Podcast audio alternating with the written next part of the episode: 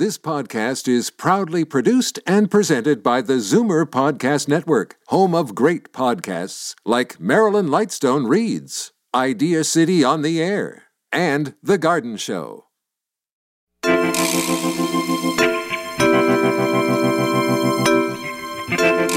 Really where the sexual arousal can start. It's not just the moment you walk into the bedroom or the moment you get into bed. There's so much that we can do outside of the bedroom that can build that erotic tension, to build the desire, to get the arousal going, and even just the connection and the feeling like you might want to have sex with this person. Welcome to The Tonic. I'm your host, Jamie Bussin, and we're here to talk about your health and wellness. Today, we'll learn about immunity and the hygiene hypothesis. We'll find out about the cuisine of Indonesia. We'll discuss sex myths and the mistakes that people make. And lastly, we'll talk about cooking with asparagus. But first, a little bit of business. Looking for natural supplements to boost your immunity? New Roots Herbal can help. Whether it's rebuilding your immunity after an illness or simply maintaining a healthy immune system year round, New Roots Herbal is here for you with a wide range of proven formulations. Discover Protector, Astragalus 8000, Ultra Zinc, and their best selling vitamin C8. If you're looking to build your immunity from within, look no further than New Roots Herbal, available exclusively at your local health food store. To ensure these products are right for you, always read and follow the label. Dr. Ludo Brunel is a naturopathic physician trained at the Canadian College of Naturopathic Medicine in Toronto. Prior to his training as a doctor, he studied human nutrition at McGill University in Montreal. Dr. Brunel has spent the last 17 years helping patients optimize their health through better lifestyle and dietary supplementation. His passion remains educating the public, his patients, and colleagues. Welcome to the show, Doctor. How are you? I'm very good, thank you. Thanks for having me today. A pleasure. So, you know, I would love to be able to tell our guests that we don't have to discuss immunity ever again because, you know, it's been a long haul with COVID. But unfortunately, we do still have to, after a year of the pandemic, discuss this. It is still important and people are still concerned about their health, yes? Well, absolutely. Um, social distancing and masks are definitely a good thing right now with the current pandemic. We want to try to avoid the transmission of this virus. But in the long run, I feel that they, this may potentially have some detrimental effects on the immunity in our immune system. How so? Well, the immune system basically needs exposure to bacteria and bugs in our environment to develop normally. And one of the problems that we have right now in the developed world is that the rates of autoimmune disease are increasing significantly. Right now in Canada, about 2 million Canadians suffer from autoimmune disease, and the rates are increasing for most of those conditions. The basic understanding in terms of why this is happening is explained in what's called a hygiene hypothesis, and basically a lack of exposure to germs reduces our immune system's ability to ad- identify self and non-self. So not only is the immune system having problems when it comes to not attacking tissues and substances naturally found in our body, it also becomes less effective at just maintaining overall immunity. So the hygiene hypothesis, was this occurring pre-COVID as well? Or are you saying this is as a result of COVID or, or it's being exacerbated by COVID?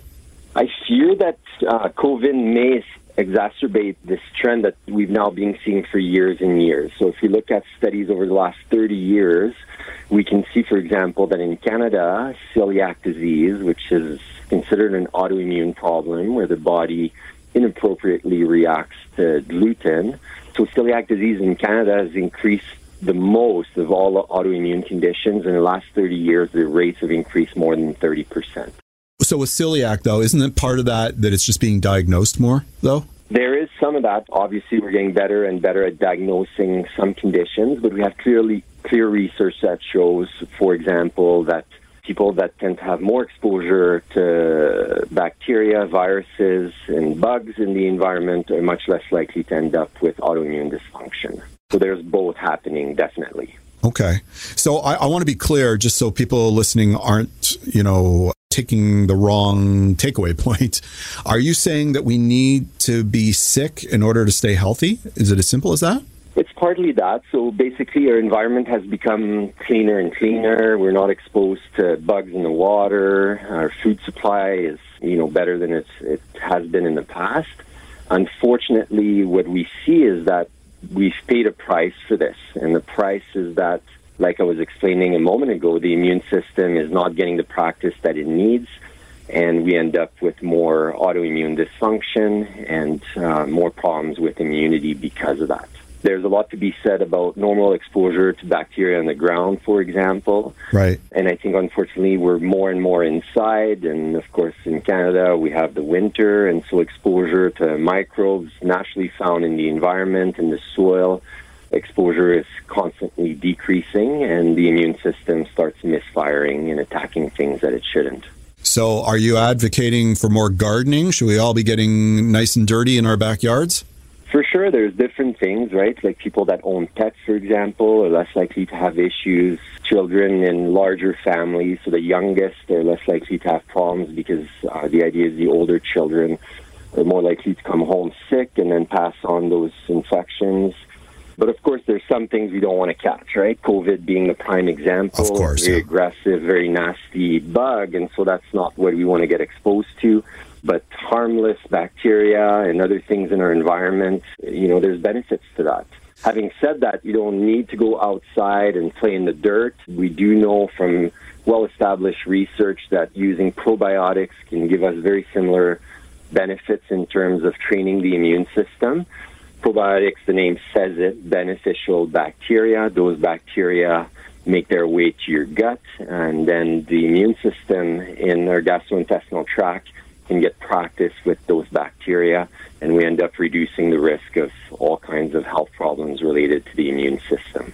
Are our body's immune systems triggered to the same extent, like a measured probiotic, as they would if, for example, you got some dirt in a cut? Like, is it is it the same process, or or is it a little bit different? It's a little bit different. Some of the bacteria may be similar. Of course, we want to get some exposure to things that are not going to harm us. So Right. probiotics, that's very controlled. If you get a cut, you know, you could get exposed to tetanus or some other nasty bug that could make you sick. With probiotics, of course, it's a lot more controlled. And taking probiotics brings some bacteria and helps maintain a normal gut microbiome. Mm-hmm. Of course, these bugs need to get to your intestines, and it's important to choose an enteric coated probiotic for that reason. Research clearly shows that a lot of the bacteria in probiotic have a hard time surviving the acidity of the stomach. And so with an enteric coated product, you know, that that product is only released when it reaches the small intestine. And so it's a proven method to increase the effectiveness of those products. So, what is enteric coating? An enteric coated uh, probiotic usually has an, an outside shell or film that will only dissolve and release the uh, product once it reaches a certain pH. So, for example, there's probiotics on the market right now that have an enteric coating that will only disintegrate when the pH reaches 5, so a more alkaline pH than what's found in the stomach. Mm-hmm. The idea is that capsule stays intact in the stomach, and then once the pancreatic juices are released into the small bowel, the acidity is neutralized, and then the probiotics are released through this enteric coating. It's kind of interesting to think of something that could resist stomach acid, right? Because like, if you've ever had sort of like an acid reflux burp or something like that, like it's it's pretty harsh, right? So our stomach acid can pretty much eat through anything. It's interesting to me that it doesn't eat through the enteric coating. hmm Yeah, specifically formulated specifically to prevent that from occurring. But you're right, most things will be destroyed by the stomach acid, especially when it comes to bacteria. It's our Yeah. first line of defense to prevent bacteria from causing infections.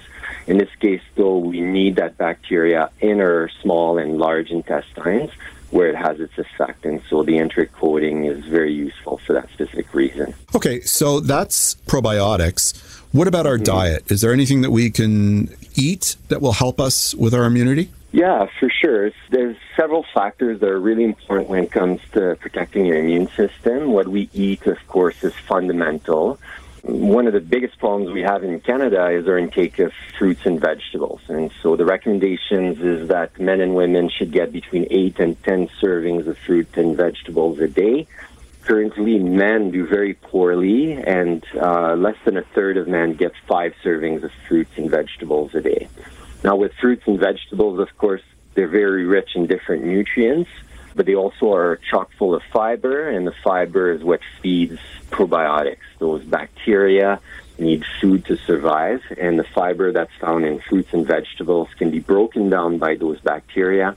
It helps us release more nutrients from the fiber that's otherwise not digestible, but it also helps those probiotics or beneficial bacteria colonize and establish themselves in the microflora of our intestinal tract. Okay. But you're not advocating for eating dirty food, right? Getting back, I'm, I'm sorry, I'm fixating on the earlier part of our conversation, but you, you know, you're not recommending in order to like vary the biome to start eating moldy cheese, for example, right? Like, like we still have to eat, no. we still have to eat clean food, as it were, right? For sure, yeah. Food poisoning can be very serious, and so certainly we're not advocating that people start eating food that's you know, past its prime, but we do want to try to increase exposure to some healthy bacteria so that we can decrease some of the problems that we're seeing with the immune system currently. Right. And if you're not getting enough fiber in your diet, there's ways to supplement. Absolutely. There's different products available that contain fiber. There's some probiotics that also have fiber included with the product. But typically, the best way is to take a probiotic that's enterically coated and then make sure that you're taking it with food that has fiber in it. Are all fibers created equal? Like they're soluble and insoluble? Like from your perspective, does it matter? So both are very important. They have slightly different roles in our body. The insoluble fiber, meaning that it doesn't dissolve in water, is more roughage, so it helps yep. with motility. It helps to maintain regularity the insoluble fiber, both will help, by the way, probiotics thrive, but the insoluble fiber is more creates this gel in the intestinal tract, and it's the one that helps more with things like blood sugar control, cholesterol levels, and also helps, of course, to maintain a healthy gastrointestinal tract that's full of healthy bacteria. Okay, so we've talked about supplementing with probiotics and fiber itself. What else will help us with immunity? What other supplements might we consider? Well, there's all kinds of supplements that are known to boost the immune system. Mm-hmm. Uh, vitamin D is one of the key nutrients, especially in Canada, simply because lots of Canadians simply are not getting enough. The main source of vitamin D is sun exposure, and unfortunately, in Canada in the wintertime, the sun is simply not high enough in the sky and it has to go through too much of the atmosphere, and we lose the rays that allow us to synthesize vitamin D in our skin. And that's why currently about a third of Canadians have vitamin D levels that are basically considered to be deficient, so simply not enough. Uh, vitamin D is important to take year round. It's a very inexpensive supplement and it offers protection both from infections but also autoimmunity because vitamin D is more of an immunomodulator. It helps to balance the immune system. And so it's certainly something that uh, most Canadians should consider. Seniors are particularly vulnerable to vitamin D deficiency. They, we basically have a harder time producing vitamin D in the skin as we get older people with darker skin, people that are inside more, obviously, um, need to supplement with vitamin D. Okay, so you, you mentioned older Canadians. Are there other supplements that the older Canadians might consider for their immunity?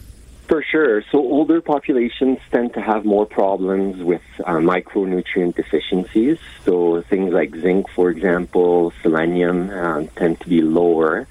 And, you know, those nutrients are really important for normal immune function. There's also research showing that they can help with vaccinations. They help to make sure that people produce the antibodies needed to protect them after a vaccine. And so zinc is certainly something to consider. There's also what we call adaptogens. One of the classic ones is called astragalus. Astragalus is a plant and it basically helps to balance the immune system. It's also been shown to help reduce stress and anxiety or improve our ability to cope with stress. And so right now with what's been happening and people feeling isolated, it can certainly help both for mental health but also for the immune system. Okay, it's interesting. You know, I would have thought that Health Canada would have been encouraging everybody to take their zinc if it helps with producing antibodies, right? Like we're we're all in a rush now to get our, our pricks and, and, and get healthy, I think it would be helpful if there was this collateral information that was sort of uh, spurring us along uh, to maximize the benefits of the vaccines. I totally agree with you. I think that um, basically the governments have, have taken the approach of focusing on avoidance strategies, right? So wearing masks, washing hands, social distancing.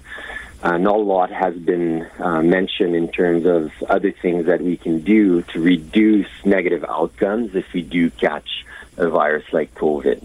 Right. And so some of the key things there to look at are maintaining a healthy weight, not smoking, being physically active, eating enough fruits and vegetables, and avoiding the overconsumption of alcohol. So all those things we know really reduce the risk of ending up with a chronic disease. And um, patients with chronic disease, as we know, have been hit the hardest when it comes to COVID 19 infections. Okay, so for those interested in perhaps getting supplementation, we have time for one last question, and that is do you have any recommendations for what they should go and look for? For sure. You can go to your local health food store and get advice there. Uh, in my practice, I always recommend New Roots Herbal products in full confidence, knowing that their products are tested in an ISO accredited lab, which basically helps to ensure potency and effectiveness of the raw materials, but also the finished products that they're using. But certainly there's different options in health food stores, and that's typically where I'd send patients to get some of these products. Fantastic. Well, thank you so much for coming on the show today. Thank you very much for having me. Have a great day. That was Dr. Ludo Brunel. We have to take a short break, but when we return, we'll discuss the cuisine of Indonesia on The Tonic. The Tonic is brought to you by Purely Natural. Their Liquid Greens Chlorophyll is the only line of soluble, grit free, and great tasting greens on the market. Liquid greens can easily be mixed with your favorite drink to provide a sustained natural boost of energy to help you get through your day. There's unflavored, which is great with orange juice. The mint flavor is cool and refreshing. Dark chocolate has all the health benefits of a salad, but with a great chocolate taste. And for that extra detox boost, try activated charcoal and mint. Enjoy the energy, enjoy the detox, enjoy the great taste. Purely natural liquid greens. I'd like to give a shout out to our new sponsor, Omega Alpha. This company is 100% Canadian owned. Their team consists of allopathic and naturopathic doctors, nutritionists, researchers, and other scientific professionals, all led by their CEO, Dr. Gordon Chang. Formulations are created on their 40,000 square foot facility located in Toronto. Omega Alpha uses only the highest quality ingredients to manufacture the most efficacious yet price friendly nutraceuticals. For more information about Omega Alpha, visit OmegaAlphaInc.com. This is The Tonic on Zoomer Radio. Welcome back. In addition to being a lawyer, my next guest has been writing for Tonic Magazine for over five years. And since 2015, she's written the very popular cookbook review column, My Wife Naomi. Hey, sweetheart, how are you? I'm good, thank you. How are you doing? I'm doing great. So, like, eventually, and I don't know when this day is going to come, we're going to run out of cuisines to talk about. because uh, unless you know aliens come down with their own unique way of cooking there's only so many countries and so many styles but today we've got a new one for everybody and that is indonesian cuisine Absolutely. so why are we talking about that today Well, for one thing, it's good. Indonesian food is good. It's very tasty, but also it's lesser known than Yeah. other Asian food. So it's interesting to talk about something that people may not have tried or put their mind to. so what do you want to tell us well like let's start with you know what are the flavors and what are the ingredients Well, so you might people might be more familiar with Thai food than Indonesian food. Indonesia is in Southeast Asia, so somewhere in the same vicinity of Thailand, and the food is is like Thai food in the sense it's sweet, salty, sour, spicy. You know, if you think of chicken satay with peanut sauce, which a lot of people would know, that's actually Indonesian. So they cook with coconut, peanuts, you know, chilies, lime, sugar, lots of vegetables, but also stewed meat, grilled meat, rice, tofu. It's very, very vegetarian or vegan friendly, also gluten free, but it's that typical Asian flavors, but also with the addition of the sour and the sweet. That's what I think makes it distinctive. Yeah, it's the sweet and sour element that you might not be expecting. For example, if most of the Asian food that you've eaten is Chinese or Japanese, so like mm-hmm. like it has those components. It's almost more floral, more tropical. I would say, than the other two cuisines. That's my opinion. Yeah, definitely, definitely sweet and sour, lime, sugar. Yeah, and it's popular in the Netherlands because Indonesia used to be a Dutch colony. Yes, and I don't even think I knew that or I'd learned it in school a long time ago but hadn't put my mind to it. It was a Dutch colony and so if you go to Amsterdam or the Netherlands you will find lots of very good and authentic Indonesian food. Of course you could also go to Indonesia assuming anybody was traveling right, right now. Yeah, no, but our experience when we went to Amsterdam actually is we had quite a delicious Indonesian meal there. I think it was like our first or second night. It was amazing and it really is part of their culture in the same way that Indian food is part of the British culture. Exactly. I think that's a good analogy. It was, you know, it was this feast that we had with many different dishes, and you know, everybody that was there was speaking Dutch. You know, it was an, a, a very traditional Indonesian restaurant located in Amsterdam, so it was very multicultural and very delicious. Yeah, and this feast that we had, it was it was sort of there was just the two of us. It was served family style. So a bunch of smaller plates with a lot of sort of mixing and matching. It was really sort of dramatic and, and beautiful. So, you know, if you do get a chance to eat Indonesian food, sort of having this set meal is, I think, the way to go if, if you want to try it. Yes, and should anybody be going to Amsterdam, the restaurant was called Max Amsterdam, and I and I looked it up uh, in preparation for today, and it made my mouth water to look Yeah. at the tasting menu because it was so good. Yeah.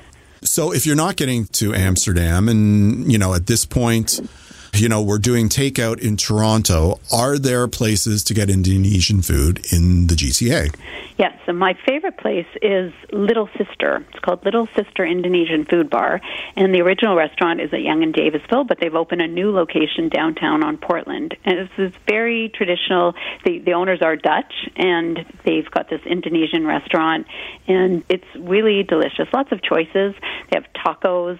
I mean, I don't know if tacos are Indonesian, but they call them tacos. Yeah. But each one, like for example, one has beef rendang, which is a classic Indonesian stewed beef and coconut milk, and it's topped with coconut cream and pickled red onions. That's one of the tacos you can get. Another one with Balinese shredded chicken, uh, pickled cucumber, Balinese braised duck leg, short ribs, nasi goreng, which is the Indonesian fried rice, chicken satay with peanut sauce, of course, the roasted peanuts covered in a kind of a candy. All those things that I think are traditional Indonesian food, you can get here in Yeah. Toronto, and they do it really well. And it goes nicely with like a beer or like a rosé wine if you're so inclined. And uh, Little Sisters, they have composed dishes, but you could almost do it as like you are snacking, like you're sitting at a bar and eating it that way.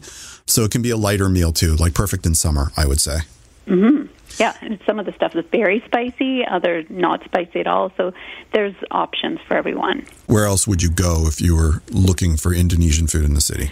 Well, I, I happened upon a food writer called Suresh Doss, who many people probably know And follow, yep, yep. Yeah, and follow. He likes to talk about hidden gems that you might not know about, and he does talk about some Indonesian food. One called Lion City in Mississauga, which is actually Singaporean food, but they have a lot of Indonesian dishes that he talks about.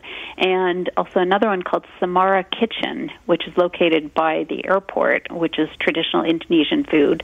And I think both are open for takeout. So if you, you know, if you want, if you're interested in doing a little adventure now that we're stuck at home, or Yep. assuming that we can go out and pick up food, you can check out Suresh Doss and the types of food or restaurants that he's recommending. Okay. So that's uh, dining out in Amsterdam and Toronto with Indonesian food, but your specialty is actually cooking. So where do you want to go with that? All right. Well, I heard about a uh, cookbook called Coconut and Sambal in December. It was a small cookbook, but it, it was on everybody's best of the year lists. And uh, I decided to get it myself, and it was really good. It was fun to try. The food was all delicious. It wasn't too hard. The ingredients were not too difficult to, to find. It's it's geared towards home cooking based on traditional Indonesian recipes. Um, the, the one thing that I did notice every time I made something was that there was a lot of chopping involved. Yes. Uh, You know, you could use a food processor, can use a mortar and pestle, which is probably what they use in Indonesia. But the, you know, it did make some dishes, but it wasn't hard and it was very good.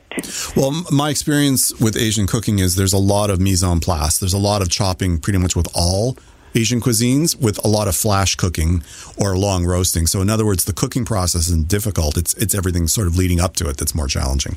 Exactly. And, you know, the book is called Coconut and Sambal because coconut and sambal are both key staples in the Indonesian kitchen. Now, coconut, you know, but Yeah. sambal is a spicy condiment, kind of like a salsa, an Indonesian salsa or chili paste. Mm-hmm. And it's different apparently in every kitchen. You know, everybody, every cook makes their sambal the way they like it. But generally, it's it's made of chilies, and it might have garlic, ginger, lemongrass. Could have tomatoes, citrus. Might have shrimp paste in it. So it's it's a sort of sweet, spicy, salty chili paste, which goes with every meal. Right. It's it's kind of like the Indian concept of a garam masala or a curry, right? Like every family has their own version of it. Exactly, and so it, it, it is apparently important. So I decided, of course, then if it's so important, then I needed to make one. Yep. And they had some different. They had a few different recipes. I chose uh, tomato sambal, which was chopped up tomatoes, cherry tomatoes, red chilies, and some aromatics. It was a lot of chilies. I was a bit worried. I also tripled the recipe, and I didn't triple the amount of chilies because that just seemed to me to be over the top spicy, and it was plenty spicy, but not you know not too much. Nope. It's flexible. You know, I, I wasn't sure if I had the right chilies. Okay, you know that's fine.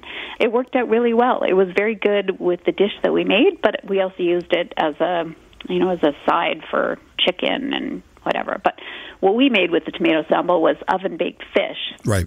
Which was really good. That was a snapper, I think we used, right? Yes, we made also a whole fish, and all you do is you put just some lime, salt, and oil on the fish, and place it on some lemongrass sticks, and then put the sambal all over inside and outside of the fish. We cooked it in the oven because it was in the winter that we made this, but you can also barbecue it in banana leaves or foil. And so, it was, you know, once you have the sambal, it's very easy to cook the fish Yep. and it was tender and it was delicious and you used the extra sambal uh, as a condiment so that was really good and it tasted very authentic as far as i could tell Yep. And we made coconut rice We did. because i thought if we're coconut and sambal we need it all in the dish and that worked really well too uh, the method for cooking the rice was different from the way i usually make it and i decided to do that and it worked because i've made coconut rice and it sometimes is gummy or it can burn very easily but it, it didn't so Yeah. you know, so far every you know, with the sambal, the fish, the coconut rice, everything was really good that I made. Yep. I, if you don't say so yourself. Well, yes, but you can say so. No, it was. ate It. was. I'm not going to out you on the radio. No, it was. It was good. And we also made nasi goreng, right? Oh yes, we made nasi goreng, which is fried rice with chicken, and it was this bright yellow rice with some chopped up vegetables. It had green beans and a fried egg on top, and we made a homemade peanut sauce. It wasn't spicy at all. As a matter of fact, I'd probably make it spicier, but it was it was really good. Again, easy fried rice, but it required a lot of chopping to put it together. Yep. And we made Balinese roast chicken, which was similar to the sambal. You made a sort of spice paste of garlic, shallots, ginger, chilies. You fry it and then put it all over the chicken. And he cooked the chicken over kale. We added potatoes to make it a little less healthy but more delicious. Yep. It was so good. It it wasn't a simple dish because there's like a lot of dishes, blanching the kale and doing this and that, but it was very flavorful, and I really liked the method of cooking the chicken on top of the kale and potatoes because everything just had very good flavor. Was, the kale got nice and crispy. So that that was another one that I would make again. Yeah, that was more of a showstopper. Like, I mean, I would serve that one to guests because it was really impressive. That was really good. I agree. Yeah, and you know, all kind of taste complex. They're interesting. They weren't that spicy. All of them had quite a lot of chili, but I didn't find anything that I made overly spicy. As a matter of fact, I might add some more spice next time. Fantastic. Well, that's all the time we have today. Thank you so much for coming on the show. You're very welcome. We'll hear back from you next month, yeah? Absolutely. That was Naomi Bussin. We have to take a short break, but we'll be right back on the tonic. Jack Nathan Health offers Canadians convenient care with 74 multidisciplinary clinics located within Walmart stores. The largest ever Jack Nathan Health Medical Center is now open in Vaughan, Ontario at 8300 Highway 27. The new 8,300 square foot clinic offers integrated services for the whole family, including family medicine, physiotherapy, and chiropractic, chronic pain management, massage, and a registered dietitian. There's also an on site Dynacare blood laboratory, plus same day referrals, walk in appointments, and a new annual health assessment option. Jack Nathan Health is a one stop shop for proactive health management. For more information, visit jacknathanhealth.com. NutriPure is a Canadian company which formulates and manufactures natural health supplements over and above industry standards. Since 1989, it's set itself apart by providing a line of products that not only reduce symptoms, but target the causes of specific health conditions. In addition to its offering of superior products, NutriPure has always been there for its clientele with around the clock customer service led by health professionals. Reach out to their experts on social media and ask about their cleansing programs Fluxobile and Hepatol for liver health, Intest 5 for colon, and Ingest T for kidney. NutriPure, your health is their commitment. You're listening to The Tonic on Zoomer Radio. Carlyle Jansen is a sex therapist and founder of Good for Her, Toronto's premier sexuality store and workshop center. She's the author of two books, including Sex Yourself and you can find her educational videos and TED Talk at carlylejansen.com. She can be contacted directly at carlyle at goodforher.com. Welcome back to the show. Hello, Jamie. So, you know, we sort of coordinate in advance of the show what we're going to talk about. And if I were to sort of put in parentheses what we're chatting about today, it's questions that everybody wants to know the answers to, but is too afraid to ask. Yeah, or that we're sure of what the answers are and we never really question them. Right, but maybe we're not right. Oftentimes not, in my experience. All right, so where would you like to start today? So I thought we could start with talking a bit about orgasms because this is a huge. So we're going to talk about all kinds of myths and mistakes, and orgasms is one of the big ones. Okay, just wait. I'm, I'm getting pen and paper because if ever there's somebody who's ignorant to this, it is this dude here. So here we go. so, one of the big things is that everybody has to have an orgasm, or at least one person, in order for good sex to happen. And while that can be very pleasurable and can feel really great, the challenge is that when somebody has a problem with erections or orgasms don't happen, then we end up feeling like we can't enjoy the whole rest of the process because we're so focused on what we're not getting that we don't enjoy what we are feeling and the connection that we are feeling. And so many people say that they've had sex where an orgasm happened and it really was quite flat.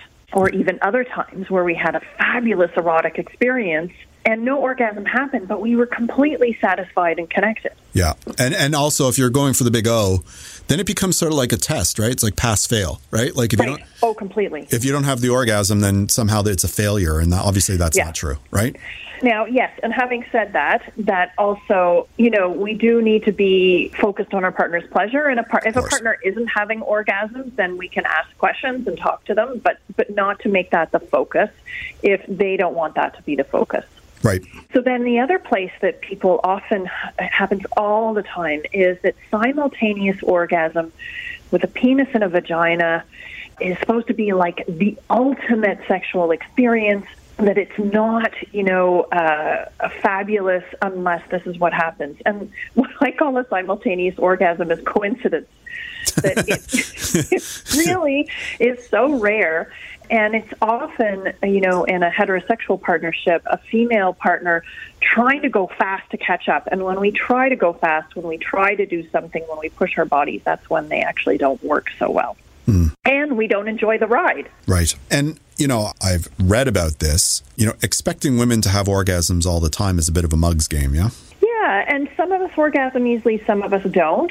Yeah. And then and then the other thing is that somehow only an orgasm during intercourse, and I blame Freud for this. We're still, you know, even though this was a hundred years ago, Yeah. we still are left with this idea that if a woman doesn't orgasm during intercourse, there's something wrong with her. Her orgasm doesn't count.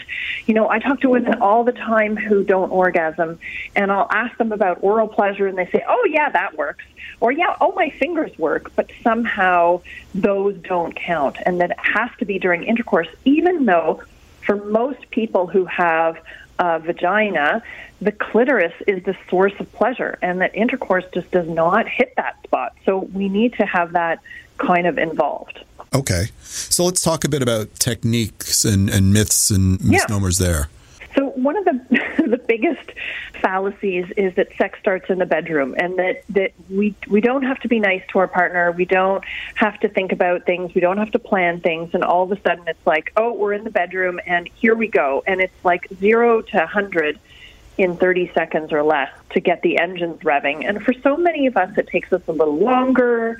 It's fun to flirt ahead of time. It's fun to spend quality time together and that that's really where the sexual arousal can start. It's not just the moment you walk into the bedroom or the moment you get into bed. There's so much that we can do outside of the bedroom that can build that erotic tension, to build the desire, to get the arousal going, and even just the yeah, the connection and the feeling like you might want to have sex with this person. Right. The other thing is that fortunately, many people have found the clitoris, which is great. But what often happens is that we think of the clitoris as just a little head of the clitoris, but there's much more going on underneath the surface. And so what we end up doing is we end just like hitting it like a doorbell or trying to push it to try and make it do what it's supposed to do. It's kind of like if, um, you know, uh, if something doesn't work on your phone and you sort of keep pushing it until it does. Right.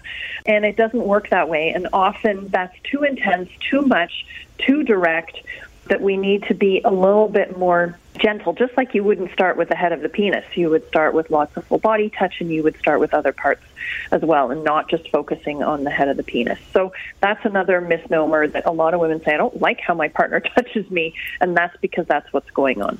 Got it. And then there's the other extreme, and that is if something works, you just keep doing it and doing it and doing it. And maybe that's not so great either, huh? Well, and so there's a balance here, right? We all need rhythm in order to climax, that there is a certain element of rhythm, but that sometimes we figure out what's working. And in particular, when, when we're talking about a sequence, right? Like, oh, you like kissing, and then you like touch here, and then you like touch here, and then I do that to you, and you do that to me, and then we do this, and then we, I orgasm, the orgasm that if you figure out something that works, it's good to use that as a guidepost, but that's a great way to kill the erotic tension when everything's predictable Yeah. And we know exactly what's going to happen. There's no risk, there's no adventure. It's not like at the beginning of the relationship where you're figuring each other out. We sort of decided, I know how you work, so I'm going to touch you like a robot, right? Like do this thing, then do that thing. So that's one way of really killing the sexual tension is keep doing the same thing over and over again. You need to vary it up a little bit. Doesn't mean you do things your partner doesn't want, Right. but you need to keep exploring. Yep. All right. What about, hmm, how shall I put this? I'm sure it's the number one question you get, and that is whether size matters. Yeah, so in terms of penises, you know, I wish that for every person who said, like, I wish I had a bigger penis, I wish I could say, do you know how many people I've talked to who said their partner's penis is too big? Wow. and that it's painful. They're either too long and they hit the wrong spot, and then the partner with the penis has to kind of hold back not to go in too deep, or that it's just it's too wide and it's uncomfortable. So this is one thing we often don't think about.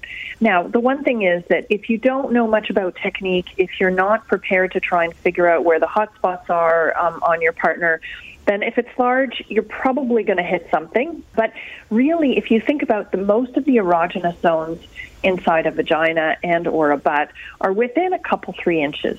So you really don't need anything particularly large if you want to angle it and stimulate, say, the G spot or prostate or different kinds of spots. And, you know, an interesting fact is when you look at studies of people who talk about when they orgasm, women orgasm much more likely when they're with a female partner than a male partner. It's very common that in a heterosexual connection, a male partner orgasms and a female partner doesn't. Hmm. So if you're saying that it's more reliable to have an orgasm between women and, you know, maybe they're using toys in order to stimulate internally, but generally it actually has nothing to do with a penis. So you can use different toys of different sizes. You can focus on the clitoris. It really does not matter in terms of uh, what your penis does. It's how you use your whole body and tools at your disposal. Um, and generally, if intercourse does lead to orgasm, really it, it's generally not that much to do with the penis. It's more to do with what else is going on. What's the connection? What's going on with the clitoris? How are things angled in order to bring that kind of pleasure? Okay. You know, I think everybody out there at some point, I don't know whether it's because of social media or media itself or whatever, everybody's convinced that everybody else is having better sex than them, right? Like like everybody thinks that, you know, fine, maybe they have a great sex life, but there's definitely people out there that are doing it better, right? Well, we don't like to talk about what's not working unless we're really close to someone. And especially if everybody's saying, like, oh, this is great, and oh, this is great. We're like, oh, okay, all right, I'll say it was great too. Or we just don't talk about it. And so the reality is that, you know, yes, at the beginning of the relationship, things can be great, but again, not always. Right. And what brings great sex is actually communication, learning from each other, talking to each other. And sometimes erections don't work, sometimes orgasms don't work, sometimes, you know, our body isn't working the way we want it to. It hurts to go in this position that usually works well, yep. or what used to work doesn't. And so eh, there's there's nothing wrong with learning about what you like and what your partner likes and what works between each other. There's nothing wrong with that. And a lot of people think it's just supposed to be natural and if we love each other, it's just supposed to happen. And this is definitely not true. For very few people does it just work naturally. Most of us have to communicate, try different things, and try and figure it out. And if you can communicate with your partner, that's great. And so people who are having amazing sex are probably good communicators and people who are willing to take risks. But it doesn't just happen naturally, and you'd be surprised that most people are having very average sex, and some people are really happy with that. But don't always believe that, you know, if you do this one thing, it's going to produce great sex, or that everybody's doing this thing and it's amazing, because it's going to work for some, but not for everybody. And sometimes we're not always prepared to tell the truth. Fantastic advice. Thank you so much for coming on the show today. It's always a pleasure. What would you like to discuss next month? So, next month we are going to talk about depression and sex and how that all interacts with each other. Fantastic. That was Carlyle Jansen. We have to take a short break, but we'll be right back on the tonic. The Big Carrot is a worker owned natural food market that's been committed to local, organic, non GMO, and sustainable food systems since 1983. They're a one stop shop offering produce, grocery, bulk, body care, and holistic dispensary. The juice and smoothie bars and kitchen serve up hundreds of healthy dishes and drinks daily. Building community is at the core of their vision, which they deliver through education, outreach, and giving. They want everyone to share in the goodness they offer. Visit their website for more information at thebigcarrot.ca. Hi, I'm Jamie Bussin. I'm not only the host of the Tonic Talk Show and podcast, I'm also the publisher of Tonic Magazine. Tonic's a health and wellness publication distributed with the Globe and Mail to each and every home subscriber in Toronto west of Victoria Park. And it can be found free on racks at over 100 locations across the GTA. You can learn more about Tonic Magazine at tonictoronto.com. Hey, if you like the Tonic Talk Show, check out the new look of Tonic Magazine. This is The Tonic on Zoomer Radio. My next guest, Shauna Lindzon, is a dietitian and nutritionist. She's a program developer and nutrition leader at Wellspring Cancer Support Network and enjoys seeing clients virtually and doing corporate wellness lectures. She runs practical cooking demonstrations that combine scientific knowledge with culinary education. Her demonstrations are unique, informative, delicious, and a lot of fun. And you can find a list of her nutrition classes and recipes at shaunalindzon.com. Welcome back to the show. How are you?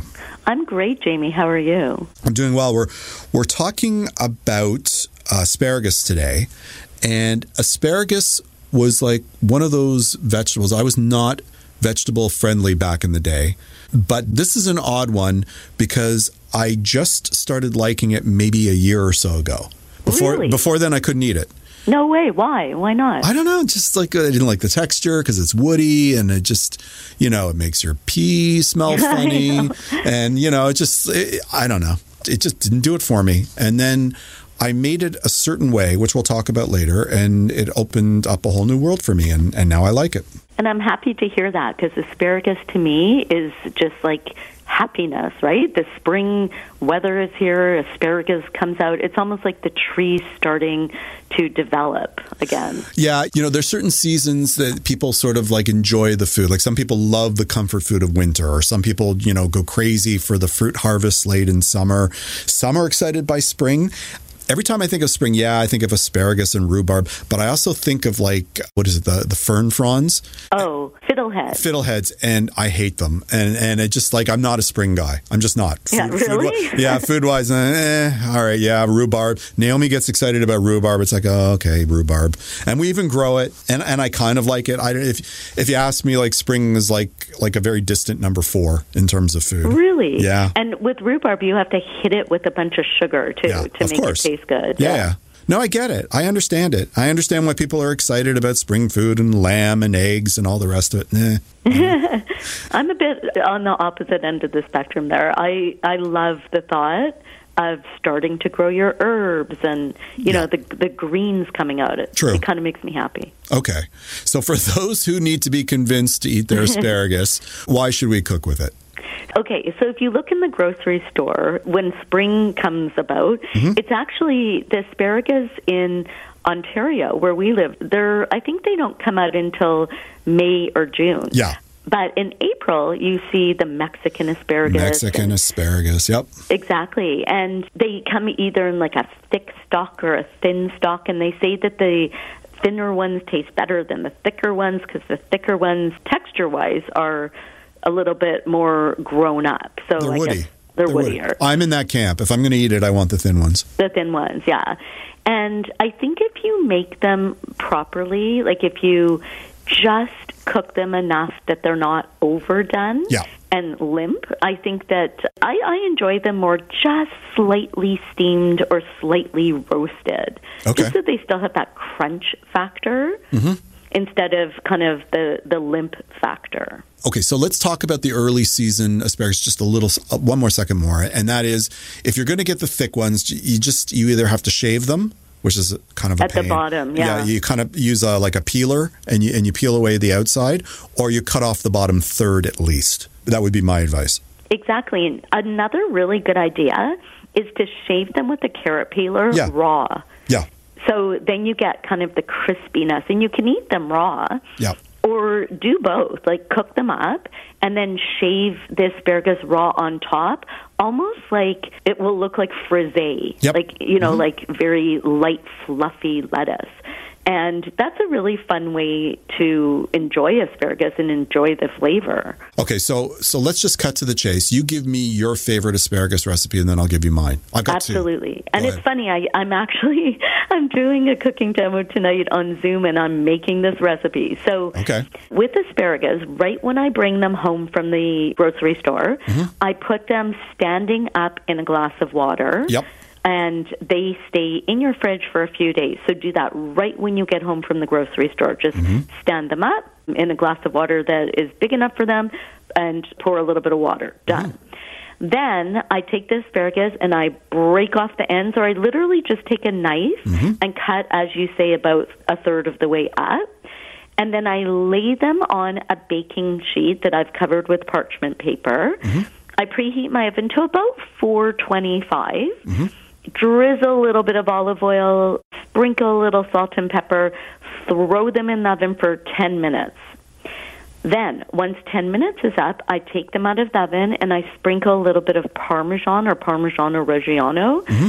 on top, put them back in for two minutes, mm-hmm. just so it just melts, and then take them out and I put a little bit of lemon zest, lemon juice, salt, and pepper, and they are always delicious. Okay, so your favorite is very close to my favorite. Ooh, so okay. what so what I do is I marinate them in olive oil, lemon juice, salt and pepper, and I grill them until they turn bright. That's Yes. it. Once they turn bright, they're done. You don't want to like you. You don't need Three to cook minutes probably, yeah, right? Yeah, yeah, and you just you turn them, getting a little bit of char on them, and I toss them with spring onions. So I'm reinforcing the spring like scallions, and I find that's enough. With that, they make a nice side dish with steak. They're they're good with meat. They, they And need aren't something. they easy? Like Yeah. it's kind of like they just go with Yeah. everything. I The- agree. The yeah. only the only thing if you're grilling them, obviously you have to turn them perpendicular to your grill, I so, was gonna say. so that they don't fall through. yeah, But- they're going to fall through. Yeah. So as long as you do that, or if you want to use a grill pan, so that would be my number one recipe. What's your second? So the second, I love to make, and there are a lot of recipes out there to look up with this type of thing. If you take puffed pastry, mm-hmm. you bake it off in the oven until it puffs up, maybe you know 15, 20 minutes on a high temperature, like 400. Yep. Then you put the asparagus down on, like you lay them down, and you can make it with some sort of cheese, like goat cheese or caramelized onion.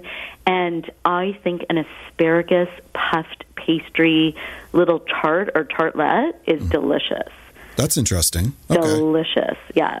Another thing I like to do is to put them in frittatas. Mm-hmm. But you have to be careful. If you overcook them, they do get that kind of, you know, soggy aspect to them. So you you literally just pan fry them for a minute or two. Yeah. And then you put the eggs in, the cheese in, the milk in, you whisk that all together and it's quite delicious. The combination of eggs and asparagus is quite delicious. Yeah, I see. I'd be I, uh, to my mind that would be hard to execute. And once you've had mushy asparagus, You're turned off, uh, yeah. that's kind of the end of asparagus for Do you know what, Jamie? Then there's another recipe. I think this stems from South African cooking, where you either steam or boil your asparagus, or you can roast them, and then you put chopped hard-boiled egg on top. Does that appeal to you? No. Really? No, I've got another one that kind of works. I mean, that may sound good to the listeners. I, cool if you like. Yeah. I make cacio e pepe Yeah. pasta, and I chop up the asparagus into small pieces. So like very small pieces. So you cut away the the bottom third, and then maybe each spear gets cut into maybe four or five little bite-sized pieces. On the diagonal, probably. Correct. Yes. Okay. And then I throw them into the water with fresh peas. So the the, the pasta's cooking. So you time it. So you're going to time it. You take off one minute to toss it in the cacio e pepe. You take off another minute. And you put your peas and your asparagus in at that point. So they just get flash cooked for one minute. Yeah. And then when you're tossing the noodles in with the cheese, you also toss the asparagus and the peas in. Okay, I'm coming over for dinner. That sounds delicious. It is, it rocks. That- and then the other thing that you probably put in there a bit of hot chili flakes, pepper flakes, probably. You know, I'm a purist when it comes to cacio e pepe, and You what just I, want your pepper, I want my yeah. black pepper, but what I do is I make an adjustment to the pepper grinder so that it is a coarser grind. Boom. Boom, and that actually the black pepper does wonders with the asparagus. And that, to be honest, is one of the simplest recipes, and it is always delicious. And you probably rotate that weekly. Yep, one of our staples. Yep. Yeah. And it's easy and it's inexpensive, and there are only two or three things you have to pick up at the store. Done. Yeah, I would say, and if you want to go fancy with it, and I tend to go fancy with it, I will go. I know this sounds really foodie and snobby, but I will go and I get the special Tuscan pecorino. So I'm not actually using the classic Roman uh, pecorino. This is a smoother pecorino, and actually, I find it far superior, and it actually melts better. So that Yes. when, because that's typically a problem when you're making the cacio e pepe, the cheese doesn't melt evenly and it gets clumpy. this does, question, this do does you- not get clumpy. And do you finely grate it? Fine, fine, Yeah, fine. I, I use a microplane and I will grate it on the microplane and it melts perfectly. I've never made cacio e pepe where it hasn't worked with this particular cheese, but it costs a, it costs a fortune, but it's worth it. Yeah, the pecorino you can also get with like infused with truffles Yep. or that type of thing. And I also like when you initially grate it really fine Mm-hmm. and then when you take a peeler and you peel a few larger kind of slices and you put that on top and it's Okay. it gives it a nice texture. All right, we have time for one last asparagus application. Go.